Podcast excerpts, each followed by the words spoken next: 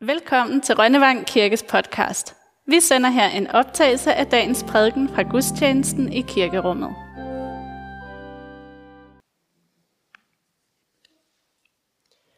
Jesu indtog i Jerusalem. Da de nærmede sig Jerusalem og var nået til Betfage på Oliebjerget, sendte Jesus to disciple afsted. I skal gå ind i landsbyen derovre. Lige når I kommer derind, finder I et æsel, som står bundet sammen med sit føl. Bind dem op og tag dem med tilbage til mig. Hvis nogen siger noget til jer, skal I forklare, at det er jeres herre, der har brug for dem, og at han snart sender dem tilbage. På den måde gik det, Gud havde sagt i opfyldelse. Hos profeterne står der nemlig, Se til Jerusalem, se din konge kommer til dig, han rider ydmygt på et æsel, ja på et æsels føl. Så tog disciplene afsted og gjorde, som Jesus havde sagt. De hentede æslet og følget og lagde deres kapper hen over dyrene, og Jesus satte sig op. De mange mennesker, der fulgte dem, lagde deres kapper ud på vejen, og nogle skar grene af træerne og spredte dem på vejen. Der gik folk både foran og bag ved Jesus, og de råbte alle sammen, Hosianna, Gud velsigne kong Davids søn. Han kommer i Herrens navn. Hosianna, himmelske Gud.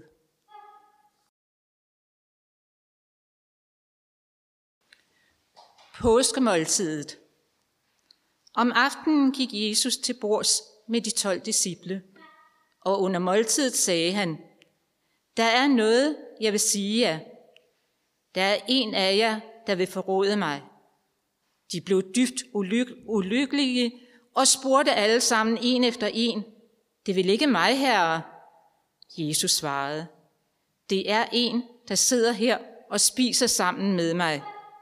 Han vil angive mig til myndighederne. Jeg, menneskesønnen, skal dø, sådan som der står i skrifterne. Men stakkels ham, der angiver mig. Han kommer til at ønske, han aldrig var blevet født. Forræderen Judas sagde også, det vil ikke mig, rabbi. Og Jesus svarede, du sagde det selv. Mens de spiste, tog Jesus et brød.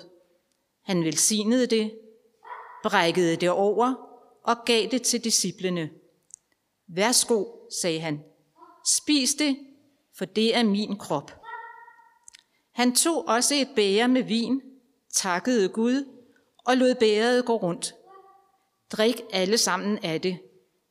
Det er mit blod.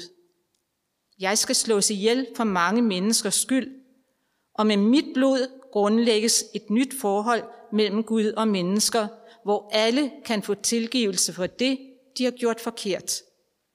Hør godt efter. Jeg kommer ikke til at drikke vin igen, før jeg drikker en helt ny vin sammen med jer i min fars kongerige. Jesus i Gethsemane. Jesus og disciplene kom til et sted, der hedder Gethsemane.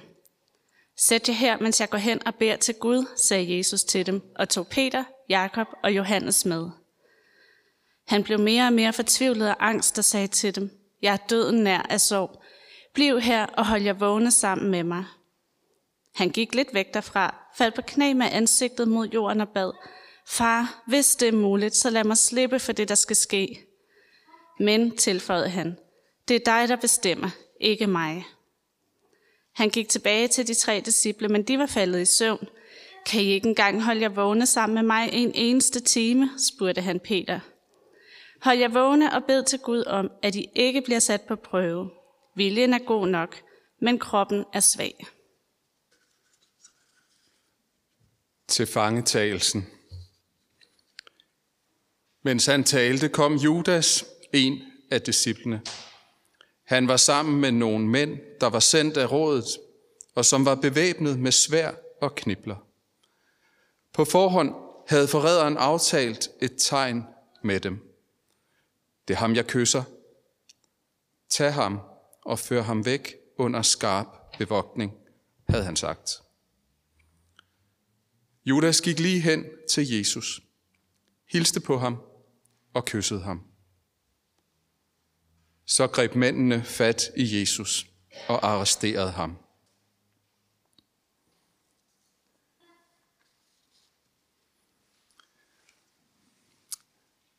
Hvad er et menneske? Forskellighed og forbundethed.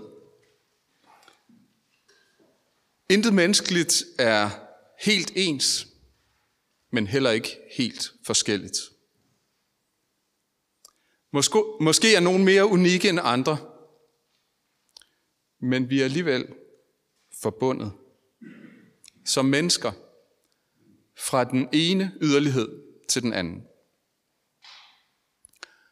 Påsken rummer et koncentrat af det inderste menneskelige. Et dybde drama med evig betydning. Palmesøndags ekstatiske glæde. Nu sker det, som vi alle har ventet på. Og jeg får lov at være med og opleve det. Glæden for kosmiske dimensioner. Om det så er en konge på et æsel, eller de nykårede europamestre, der tiljubles. Den alvorlige samtale skal torsdag. Jeg skal snart dø. Og netop der, ansigt til ansigt med døden, det dybe fællesskabsmåltid, som binder sammen for evigt. Dødskampen i haven, ramt af fortvivlelse, angst, sorg. Forrådt med et kys. Som om forræderiet i sig selv ikke er nok. Der skal åbenbart føjes spot til skade. Bedraget besejles med den intime kærlighedstegn. Politisk skuespil, kø ved håndvasken, og så bliver den uskyldige ramt. Tortureret til døde. En overraskende velgører. Han skal da i det mindste have en ordentlig begravelse. Men døden kunne ikke holde ham. Graven bliver opstandelsens og det nye livs sted. Lys midt i mørket. Liv midt i døden. Hvad er et menneske? Mennesker er dybt forskellige og samtidig underligt ens. Fra Hitler til Gandhi. Fra Mandela til Putin. Vi er alle en del af dramaet med hver vores liv. Lev det, livet, med tro, håb og kærlighed. God påske.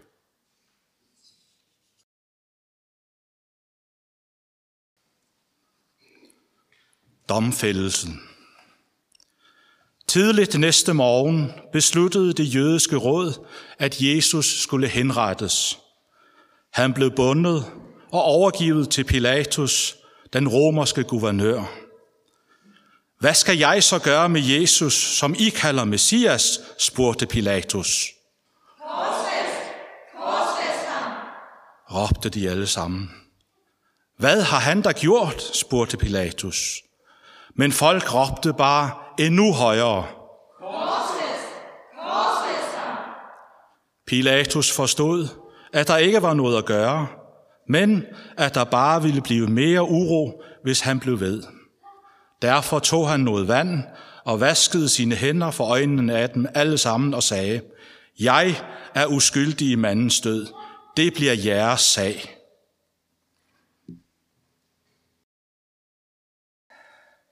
Jesus korsfæstelse.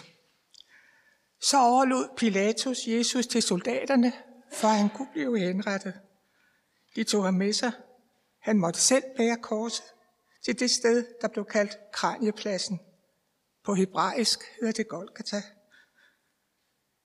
Her sømmede de ham op på korset sammen med to andre, en på hver side af ham, med ham selv i midten.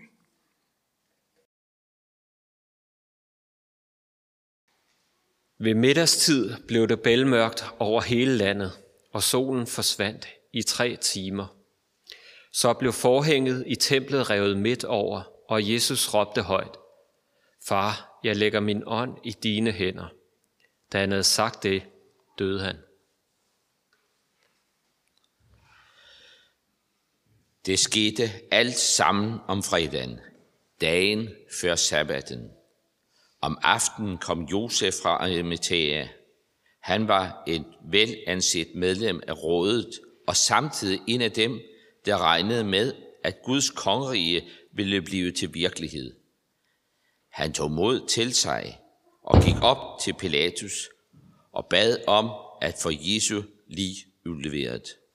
Pilatus var overrasket over, at Jesus allerede var død, og han kaldte på sin officer og spurgte ham, om Jesus havde været død længe. Da han havde fået det bekræftet af officeren, udleverede han liget. Josef købte et lagen, tog Jesus ned og svøbte ham ind i det. Så lagde han ham i en grav, der var hugget ud i en klippe, og rullede en sten for indgangen. Maria Magdalene og Jesu, Josefs mor, Maria, var der, og de så, hvor han blev lagt. Lørdag aften, så snart sabbaten var forbi, gik Maria Magdalene, Salome og Maria, Jakobs mor, ud for at købe duftende olier til at gøre livet i stand med. Tidligt søndag morgen, den første dag i ugen, skyndte de sig afsted ud til graven, mens stolen stod op. Hvem skal vi få til at hjælpe os med at rulle stenen væk fra indgangen til graven, spurgte de hinanden, for det var en meget stor sten. Men da de kom ud derud, så de, at stenen allerede var rullet til side. De gik ind i graven og blev chokeret, da de så en ung mand i hvidt tøj sidde i den højre side af graven. I skal ikke være bange, sagde han. I leder efter Jesus fra Nazareth, der blev henrettet på et kors, men han er ikke her. Han er sået op fra de døde. Se, det var der, de lagde ham. Nu skal I gå hen til hans disciple, først og fremmest Peter, og fortælle, at Jesus er taget i forvejen til Galilea. Der skal I møde ham, sådan som han har sagt til jer. Kvinderne gik ud af graven og flygtede derfra, redselslagene og ud af sig selv. De fortalte ikke noget til nogen, for de var bange.